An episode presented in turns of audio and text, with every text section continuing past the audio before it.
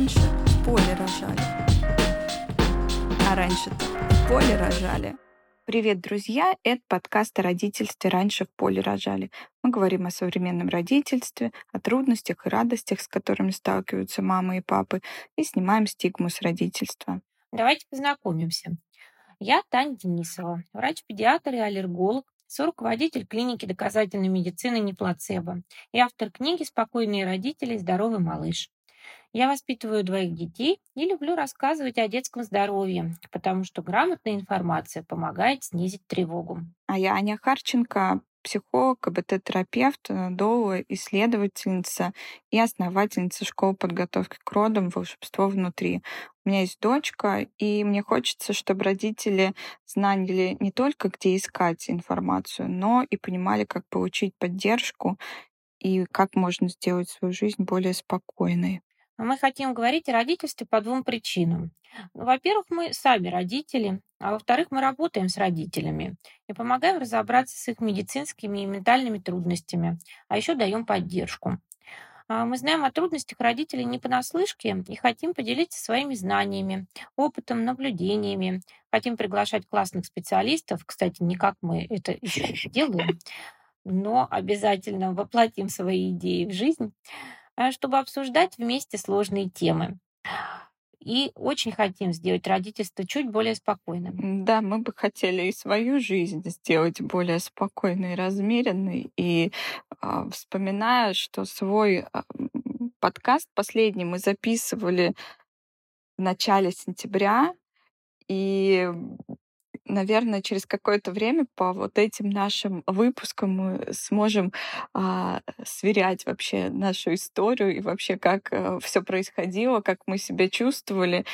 И как-то кажется важным поговорить вообще а, о нашем здоровье, о нашем ну, эмоциональном благополучии. И сегодня у нас такая тема говорим про личные границы. Ну да, мы пытались вспомнить, как мы к этой теме пришли. А, наверное, эта тема а, витает в воздухе, потому что сейчас а, такой непростой период в жизни всех людей, живущих в нашей стране, когда, ну, давайте так скажем, границы размываются. Границы во многих смыслах mm-hmm. этого слова. И у меня эта тема, э, наверное, родилась прежде всего э, из того наблюдения, что а, для очень многих людей сейчас отстаивать свои границы, свою позицию, свою точку зрения а, становится все сложнее. По многим причинам. А, и, на мой взгляд, самое болезненное, что не просто бывает отстаивать свою позицию и с очень близкими людьми. Мгм. То есть это не с какими-то ам, абстрактными а, собеседниками в соцсетях, а буквально тет-а-тет с самыми близкими, родными, с родителями, подругами и так далее. Вот. А, Наверное, как мы любим это делать, в самом начале стоит определиться с терминологией э, для того, чтобы мы потом разговаривали на одном языке. М, Давай, Ань, как психолог, объясни нам, что такое вообще границы и какие они бывают. Надо, может, прям представить такую метафору. Вот у вас есть тело, у нас есть тело, это границы нашего тела. Есть такие ментальные или психологические границы. А, ну, грубо говоря, это как мы видим, как с нами можно и как нельзя.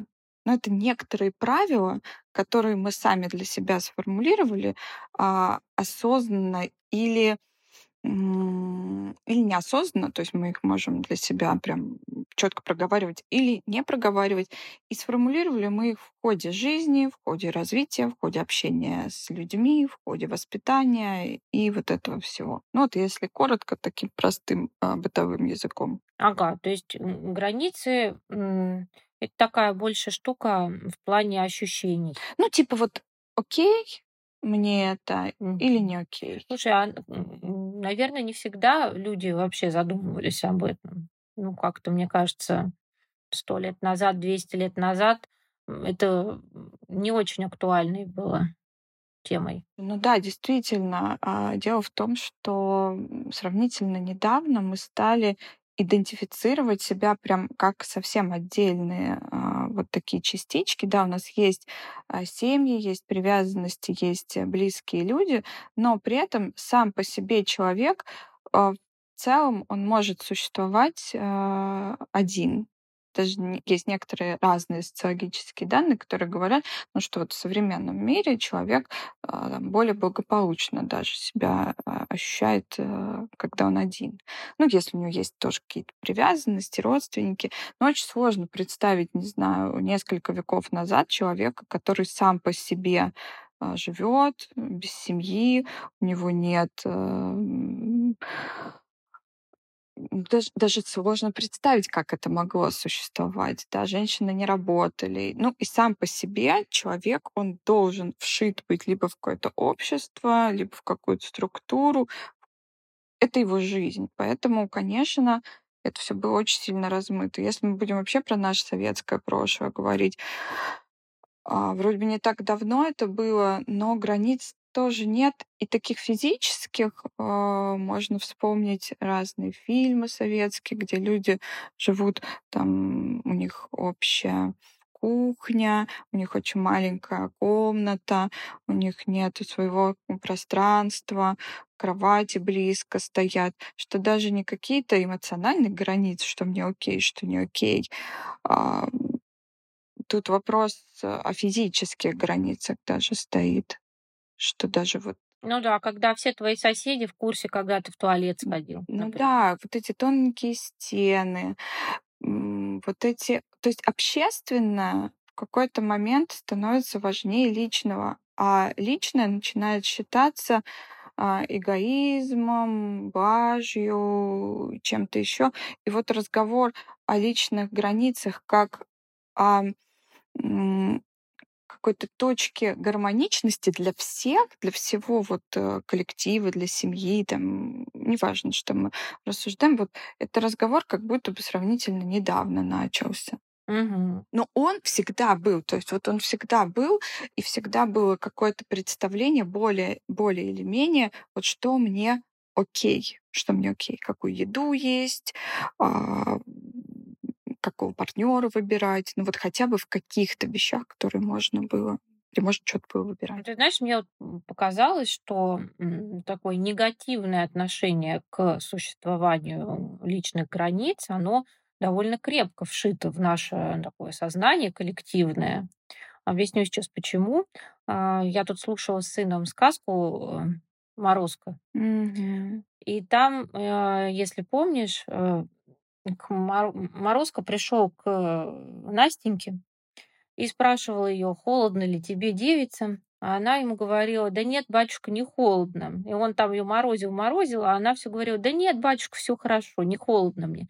И он потом говорит такую фразу, хорошая девица, неперечливая. Mm-hmm. И он поэтому ее там озолотил, обогатил, осчастливил дарами. То есть уже вот в русских народных сказках, это русская народная сказка, кстати, или у нее автор есть, надо проверить. Ну, в общем, очень издавна а, такое вот а, отношение к себе, что да я потерплю, да, да все нормально, да все в порядке, оно вот считалось каким-то ну, правильным, что ли, каким-то преимуществом даже, наверное. Ну да, потому что ведь общественное-то оно важнее, вот общественное важнее, и мы важны, надо позаботиться о всем коллективе, чтобы была еда, было еще что-то.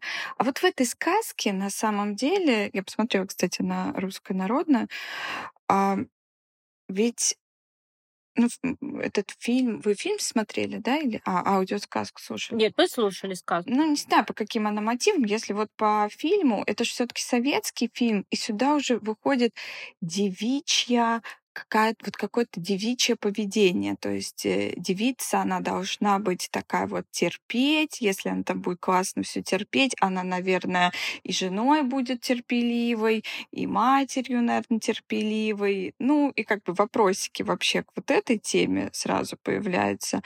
А, но и в целом, ну, это удобно. Ну, то есть опять мы приходим к такому гендерному неравноправию? Ну, наверное, этот момент есть, но он как будто бы второстепенен, потому что можно,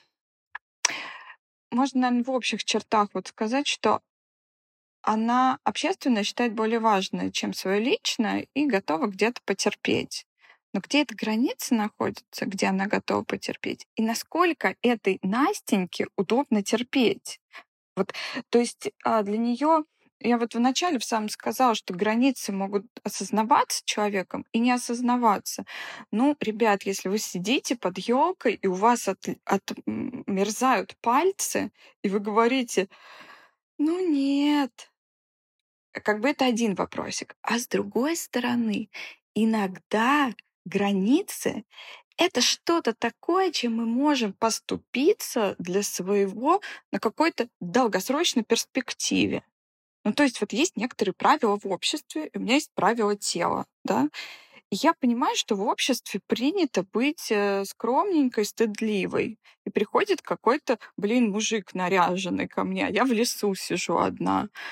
И мне, наверное, было бы классно уйти из-под этой елки. И я себя веду скромненько и говорю, да нет, Морозко. Ведь Морозко, он же какой-то авторитет. Ведь это же не просто, типа, дед какой-то из леса. Он же с посохом, он же какой-то властью, наверное, обладает.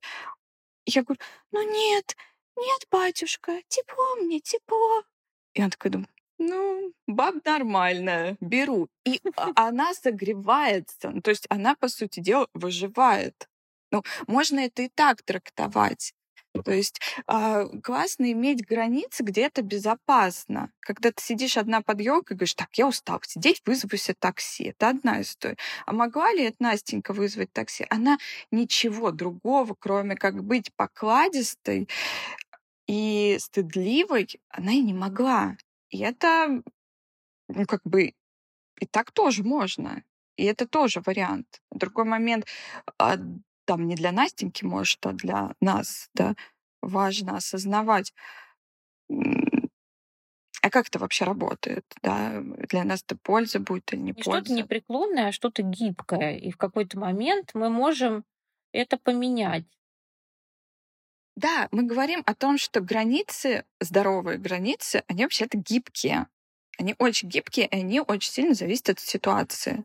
То есть одно дело — это род племенной строй, другое дело ну, возьми э, в это женщину, в как, женщину, мужчину, неважно, человека, э, который в коммуналке живет и который типа живет так, как будто бы он один в частном доме живет.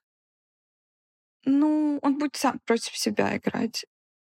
То есть это какая-то штука, которая сильно зависит от контекста, конечно. И чем границы э, гибче, и чем они э, могут подстраиваться под ситуацию и под себя, тем лучше и человеку, и чем лучше он себя чувствует, и тем другим людям с ним легче. Ну, может, не всегда легче. Тут как бы такой вопрос. Мгм. Слушай, ну а где так грань, когда ты начинаешь уже терять себя от того, что ты ну такой гибкий, ну такой гибкий, ну всем ты готов поступиться ради того, чтобы договориться. Нет ли здесь опасности? Это хороший вопрос, и все зависит от цели. Если ты хочешь свою жизнь условно спасти, ты можешь быть условно очень гибким. Если ты хочешь, не знаю, там... И тут вопрос в ценностях. Ведь все люди очень разные. Есть люди очень непреклонные, которые не могут э, ну, договариваться, не могут быть гибкими. И тут вопрос в каких-то вот этих вот, давай так назовем по-простому, личных установках. Будешь ли ты страдать от того, что ты прогнешься, ну так условно, или будешь гибким? Или для тебя это наоборот? Эм, и это вопрос какой-то, ну ты знаешь, он, правда, очень неоднозначный, потому что человек может считать себя гибким и быть, ну, как бы его все будут любить, но он а, приходить к нему в гости, оставаться у него ночью в гостях, не будет никаких правил, но при этом он будет страдать, но никому об этом не говорить. Наверное, какой-то вот внутренний критерий — это насколько mm-hmm. тебе окей, насколько насколько ты вообще понимаешь, что происходит? Вот осознаешь слово осознанность, говорят. Насколько, ну, ты как? Ну, то есть мы говорим о том, что нет правильного какого-то. Вот нет правильной границы, что она вот тут проходит, а дальше вот никак для всех людей. Что это э, вопрос к себе, который нужно э, самому себе задать, а мне вот с этим нормально или уже ненормально? А вот э, так э, я согласна или согласен продолжать, или не согласен.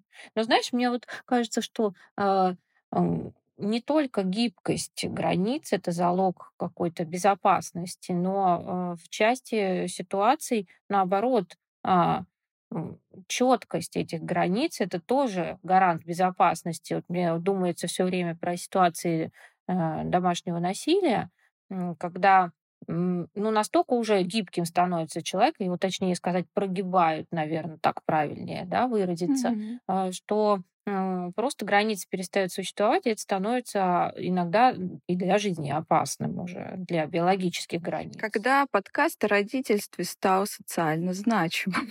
А, а как он может быть не социально значимым, если родительство — это неотъемлемая такая история социальной Согласна. жизни человека? Вот. И мне кажется, что в этом контексте говорить о том, что иметь границы это нормально, и что а, есть какая-то черта, которую вы сами для себя определяете, за которую заступать нельзя, а, это очень здоровая история. А, это, мне кажется, одна из основ должна быть профилактики насилия. Когда не бьет, значит любит, да, а или там, ну, я опять побуду адвокатом мужчин, потому что иногда женщины выступают э, таким а, узурпатором. Это реже действительно физическое какое-то насилие, но а, моральное, ментальное, психологическое только так. А, когда тебя просто уничтожают э, как э, личность, просто стирая как раз-таки твои границы, это ненормально. Это, это не должно быть так. А, нормальные отношения это по-другому. Вот что мне хочется сказать, что нормальные отношения это когда есть уважение к тому, что у тебя есть границы. Угу. И ведь это не только в отношениях с партнером актуально. Это э, сейчас мне подумалось, что вот я врач, и это в моей профессии тоже актуально. Нормальные отношения между врачом и пациентом это тогда, когда врач уважает границы пациента, но и пациент уважает границы врача. Ну вот ты вот три темы уже как бы э, сказала, я запомнила и про все хочу э, откомментировать. С одной стороны, супер замечание, что ну, какие-то здоровые, нормальные границы, это первое, они осознаются и понимаются. Ну, по сути, ты знаешь правила своей жизни, и ты ими можешь управлять в зависимости от э, ну, твоей какой-то долгосрочной перспективы. Вот э, в ситуации с Настенькой там один контекст, а в ситуации, где тебя ну, физически трогают, да, это даже вот заметьте, это такой момент, это уже про не личные границы, такие психологические, эмоциональные, это физические границы даже. И тут, конечно же, знание вот этих вот правил, я сразу подумала, мы а, обсудили, что что для меня окей. И мы в целом говорим, что ну да, мы сами решаем, но какие-то базовые вещи, что нельзя трогать другого человека без разрешения, что надо спрашивать, когда берешь чужую вещь, если не было предварительно других договоренностей. Вот какие-то вот такие базовые вещи, наверное, они существуют. Наверное, они меняются в зависимости от культуры. Ну, например, что в одной стране будет ок, в другой будет странно, что будет в одной семье ок, в другой будет странно. Но в целом это некоторый баланс в любом случае от правил гибкости, от правил гибкости. Если будет только одни правила, тоже будет плохо. Только одна гибкость тоже плохо. И вот этот баланс, как будто бы он в руках человека. Наверное, как-то так. Вот, про насилие, ну, как бы это, опять же, уже не только психологическое, но уже даже физическое. Тут тоже прям отдельно надо проговаривать, как бы мы в детях это воспитываем, когда спрашиваем у них, говорим, а я могу вот эту вещь взять? И мы им не говорим, так, смотри, ты всегда вот, чтобы тебя другие девочки, мальчики не брали. А сами э, так ведем. Мы ребенка обучаем, когда мы к нему сами так уважительно относимся. И даже вот про насилие ты говорил, есть правило такое нижнего белья. Это опять э, к вопросу о таком о безопасности. А, когда мы ребенка обучаем, что там, где маечка и трусики находятся, другие люди тебя не могут трогать. Важно сказать, что иногда врачи могут это делать и объяснить почему. Потому что вот врач или там медсестра, который делает прививку, она заботится о твоем а, здоровье, потому что я один раз э, перестаралась, и мы вот это все обсуждали, что вот это вот все. И когда надо было делать прививку, дочка моя такая, ну в смысле, это типа там чужая тетя, и вот, поэтому какие-то... И тут же вот, да, есть некоторые правила, но есть какая-то гибкость, что есть какие-то исключительные ситуации. Да, вообще э, с медициной вопрос границ очень так остро, мне кажется, стоит. К моему сожалению, до сих пор. А, вообще поход к врачу это такая интимная довольно-таки история, потому что ты заранее понимаешь, что а, но тебе придется рассказывать какие-то личные вещи очень, а, не всегда приятные, не всегда не хочется вообще вспоминать, иногда не хочется забыть. И э, любопытно бывает наблюдать, что а, пациенты действительно забывают, не очень сознательно, наверное, это делая, а просто потому, что ну, психика как-то себя защищает и что-то вытесняет, наверное. А, плюс тебя будут трогать, тебе придется раздеваться а, при чужом человеке, он к тебе будет прикасаться. И, увы, э, по-прежнему вот не везде дошла эта культура а, хотя бы проговаривать о том, что ты собираешься сделать, давая возможность человеку как-то на это отреагировать сказать, что для него это недопустимо, что он не готов, ну или просто хотя бы как-то эмоционально подготовиться к тому, что тебя сейчас пальцем в живот ткнут. Я помню один э, пример. А, у меня была э, клиентка, и я знаю, что она потом э, была твоей пациенткой, и ты мне сказала вот такую фразу, и она попросила осматривать ребенка у нее на руках. Я такая, типа, я помню, как я восхитилась тобой и вот этой гибкостью, что, блин, ну, ребята, ну, вообще-то не, ну, не обязательно ребенка там у матери забирать в какой-то момент, если по какой-то причине для нее важно, что врач вообще-то может э, осмотр вести, например, как-то по-другому. И на самом деле это и есть проявление, отступление от каких-то правил, но не очень важных, да, например, ты не отказываешь, ну, там, не перестаешь делать какой-то важный осмотр, нужный, а ты просто делаешь это в другом формате. И я на самом деле восхитилась и подумала, насколько это круто и насколько а, пациентское а, доверие повышается. Вот мне бы к такому врачу хотелось бы снова и снова возвращаться. А, я хочу сказать, что, ну, может быть, что-то за почти 15 лет э, моего обучения в ВУЗе поменялось. Я очень надеюсь, что это так, но не удивлюсь, если это не так. А, что нас этому абсолютно не учат. И когда э, начались клинические какие-то дисциплины, то э, наставники, старшие опытные коллеги говорили, в смысле вы будете ходить вокруг пациента? Не вздумайте так делать. Это вы должны там, просить или поворачивать пациента так, как вам удобно. Это э, как будто бы что-то унижает, когда ты... Э, Конечно, а, угу. потому что пациент должен сразу чувствовать, кто тут главный. Вот я это говорю, и мне это кажется настолько смешным, потому что а какая вообще цель этого всего процесса? Вот какая цель? Показать, что, а, как помните в сериале «Пластический хирург», и такой э, венец, э, ореол появлялся вокруг головы. Вот заходит врач и освещает с собой комнату, и все сразу оздоравливаются просто от его присутствия. Вот это так, что ли, работает? Ну, конечно же, нет. классно, чтобы так работал. Ну, было бы классно, тогда, наверное, стоило бы продолжать так себя вести. Но поскольку мы знаем, что все таки это не так, хорошо бы как-то к диалогу приходить, наверное, и к сотрудничеству в медицине, а не к объяснению, что здесь главный врач, я умнее. Конечно, так раньше и было. И вот я думаю, откуда это взялось. Ну, там, 300 лет назад, 3000 лет назад. Конечно, знания врача, они были гораздо более глубокими, а, чем знания пациента. Но сейчас иногда пациент знает о своей болезни больше, чем доктор. А, ну, э, здесь, мне кажется, э, еще интересно сказать про другую сторону сотрудничества между врачом и пациентом, а, про то, что границы у врача тоже есть, и это тоже важно. А, потому что, ну, особенно вот в педиатрии отношения длятся очень долго, и часто появляется соблазн ну, перейти в какие-то другие формы взаимоотношений, начать дружить, с пациентами или пациентом с врачом.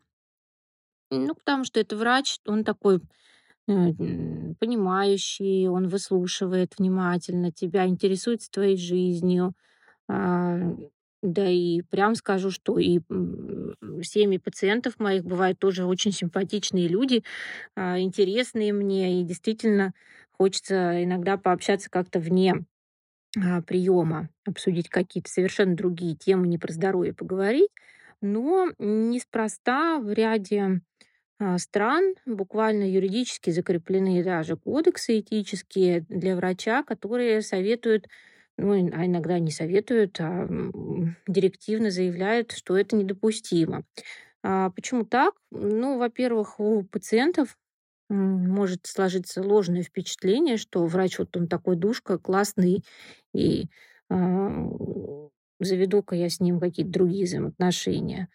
Ну, это не только в педиатрии, да, а для взрослых специалистов вообще какие-то амурные отношения очень заманчивыми с врачами видятся. Но при этом врач это э, э, частенько делает не потому, что он там в вас влюбился, а потому что это его работа задавать такие вопросы и интересоваться а, иногда очень интимными сторонами вашей жизни. А, а с другой стороны, если врач очень проникается пациентом а, и переходит вот какие-то границы, то есть риск того, что он перестанет адекватно воспринимать ситуацию.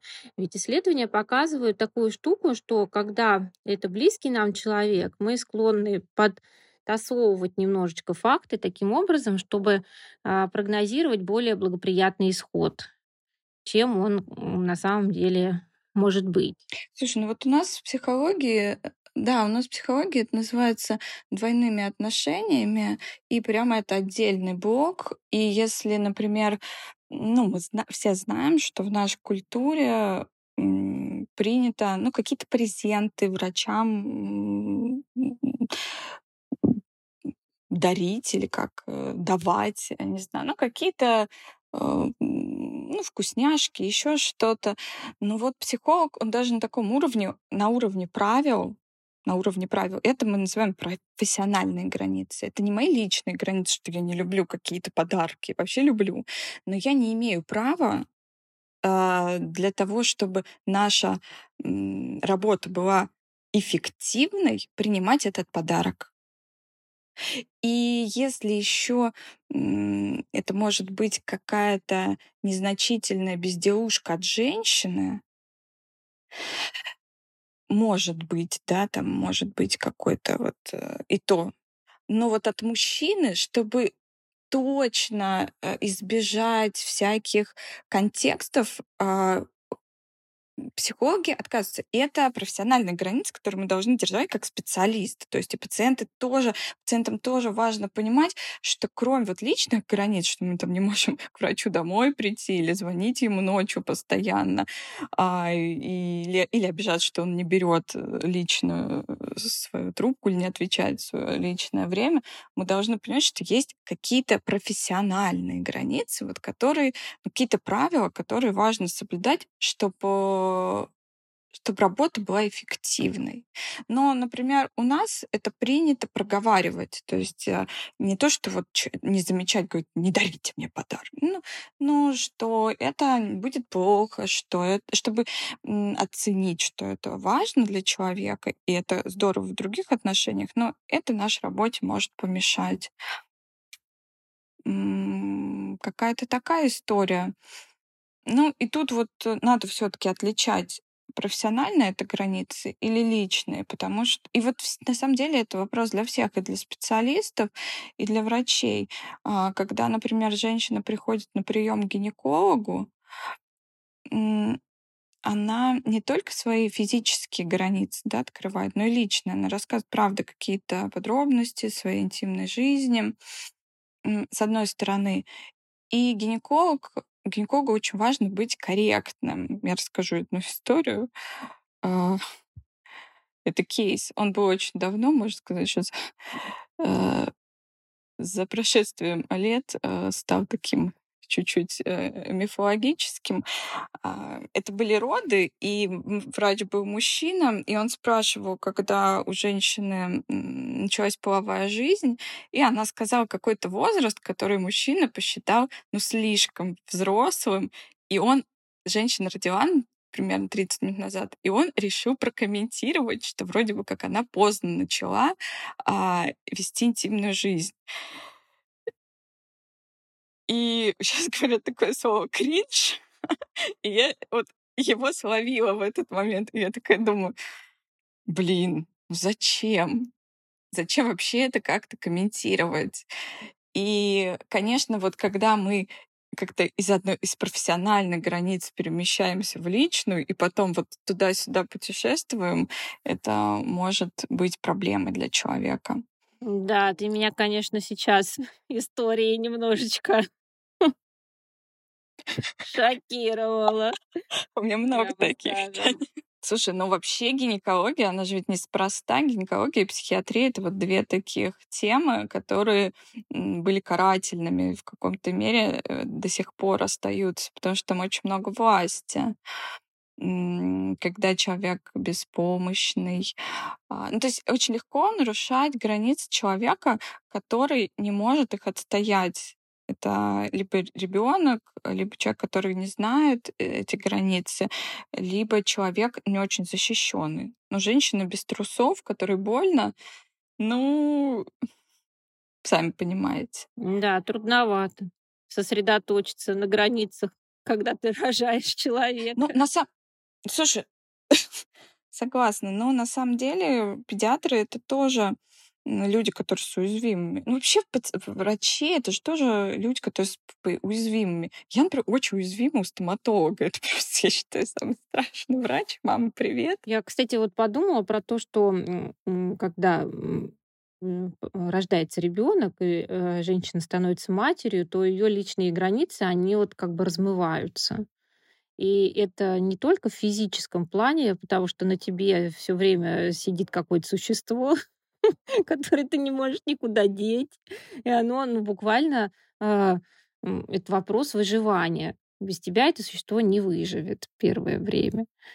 Э, ну, мы, конечно, утрируем сейчас, можно там и смесью накормить и так далее, но тем не менее, э, вот это очень такой тесный контакт, настолько тесный, что э, первое время мама с младенцем становится, ну, практически единым организмом. Ну, точнее, как становится, продолжает им быть. Да, это действительно так они правда становятся, даже не, не формат кормления вообще не от этого не зависит, ну то есть э, неважно, что есть ребенок, потребность в человеческом тепле, в контакте э, таком близком, она не пропадает. Мы можем ее игнорировать, но речи о здоровой личности тут, ну, с трудом может идти такая речь.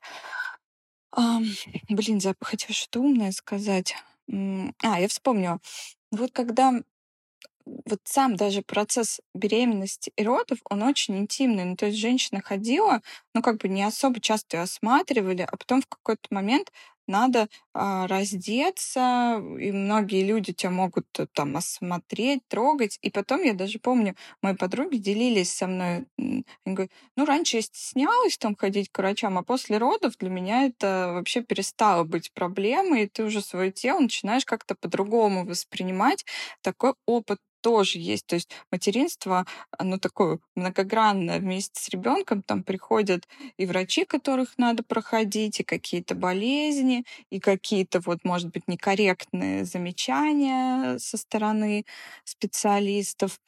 Ну, конечно же, сам вот этот формат а, ребенка беспомощного, он, конечно же, тоже э, где ты своими границами личными в какой-то момент поступаешься, но это тоже какая-то гибкость. И все очень по-разному, кстати, это делают. Мамы тоже очень по-разному делают. Вопрос границ Мне так тоже интересно, стоит. что ты отметила совсем э, с другой стороны э, э, вопрос границ у человека, который недавно стал мамой.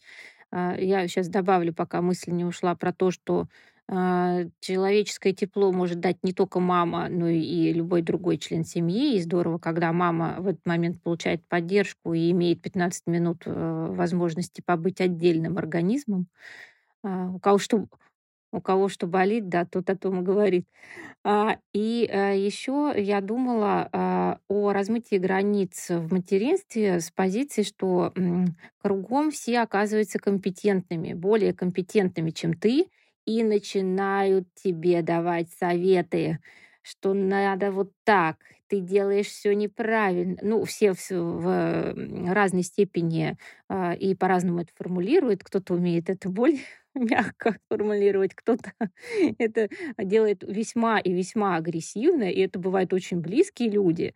Э, и иногда это очень сильно ранит, потому что действительно, чтобы отстаивать свои границы, нужен ресурс, а у человека, который недавно стал мамой, этот ресурс бывает весьма и весьма ограничен. Любопытно, что мы одни и те же темы с тобой видим с разных совершенно сторон. Ну, это прям делает нашу беседу такой объем. Наш тандем, я считаю, он такой очень органичный, потому что ну, как-то вот дополняем я как бы не могу с тобой поспорить. То есть я абсолютно с тобой согласна, что ты говоришь. А, разделяю. И вот, знаешь, вот в этом э, контексте советчиков, ну, по разным вопросам, не обязательно мам становиться, а в принципе у нас э, любят люди в обществе рассказывать, как тебе надо жить. А, у меня к тебе вопрос как к специалисту а, можно ли как-то сохранить свои границы и при этом не испортить отношения с людьми, которые тебе важны? Отстоять как-то экологично свои границы? Или это всегда конфликт? Все зависит от цели. Угу. Все зависит от цели на самом деле. Тут надо понять, важно сохранить отношения или отстоять границы. Вот если сохранение отношений а, важнее, и вопрос какой-то ну, не фундаментально важно для человека. Одна может быть стратегия. Но, может быть, э, надо понимать, что вот этот вопрос границ, другие люди могут не принять ваши границы, они могут, могут просто не понравиться ваши правила, и они скажут, нет, мы на это тоже не согласны. И вы не сможете сохранить отношения, потому что отношения — это какая-то совместная история. Это не то, что кто-то один подчиняется правилам других. Это какая-то вот история. Вы говорите, ну, блин, у меня вот так принято, мне очень жаль. Действительно, можно э, замечать, что другому человеку это непривычно, или он злится. Но это не конец отношений. Но человек может не принять это. Такое бывает. И это не только в дружеских отношениях, в рабочих, это в вопросах и медицинских тоже. Может врач не подходить, вот который говорит, только вы меня обходите. Ну, и я не, вообще не буду. А у человека нога поломана. Ну, то есть, ну, это такой пример утрированный. Я абстрактно сказала, ответила, не знаю, на а, вопрос. Мне кажется, что нужно чуть-чуть твой ответ дополнить тем, что э, границы надо проговаривать. Да, конечно, делать их видимыми. Да, почему? Потому что, может быть, проговорить, мне это не подходит, потому-то так-то и так-то. И для человека просто, на самом деле, э, это может быть не очевидно для человека. То, что у вас там как-то принято, другому вообще непонятно. Ну, часто это снимают вопрос, согласна, да. Я думаю, что надо какой-то мастер-класс по тому, как обозначить свои границы. Тренинг, да? Ну, я не думаю, что это какое-то очень масштабное а, мероприятие, потому что, насколько мне известно, правила довольно простые, понятные. Слушай, на самом деле нет. Есть э, вот э, мы сейчас в общем поговорили. Первый этап — это понять свои собственные границы. И, честно говоря, у многих людей на это уходит какое-то время. Иногда это прям конкретная задача Да. понять себя, потому что ведь э, очень много правил извне, э, много вот этого стыда, как, как, который поощряется. Конечно, а то тебя эгоисткой назовут, стервой и так далее. Это важный момент. А потом начинается работа, ну, есть прям специальные такие алгоритмы, скажем так, как можно м, вести диалог, выстраивать эти отношения. Ведь очень часто людям, а, особенно в работе, в каком-то сотрудничестве профессиональном, очень важно выстроить эффективную работу. Тут э, уже приходится, ну, как бы нравится тебе, не нравится человек, там еще что-то, приходится договариваться. И тут, конечно же, какие-то, ну, прям навыки, они очень важны. Наверное, то есть я не согласна, что всегда это какая-то очень простая история. Иногда людям приходится вести переговоры очень долго, прежде чем они услышат друг друга, поймут. Есть какие-то специальные инструменты. А мы тут думаем, что Новый год скоро, хотим поздравить всех с Новым годом. Я так очерчу свою профессиональную границу компетенции. Хочу сказать, что кормящие женщины могут употреблять а, небольшое количество алкоголя на Новый год. И э, ВОЗ не запрещает этого делать. Если вам нравится, можно, но мы как бы не пропагандируем ничего такого. Исключительно в рамках профессиональной компетенции. Скажи что-нибудь хорошее, Таня. Я хочу пожелать, наверное, всем, кто нас слушает, чтобы в новом году с границами во всех смыслах этого слова было попроще, понятнее и безопаснее. Спасибо, что вы остаетесь с нами. Просто лучшее пожелание. Просто вообще у меня мурашки, смотри. тут. Я ничего не буду больше говорить. Слушайте наш подкаст, подписывайтесь на него, ставьте нам сердечки, мы это очень ценим. Нас это вдохновляет на новые эпизоды. А, Делитесь им, а, потому что мы уверены, что такие беседы делают нас чуточку спокойнее. А этого сейчас очень не хватает. Да, спасибо. До новых встреч. Это был подкаст «А раньше в поле рожали». Всем счастливо. Пока-пока.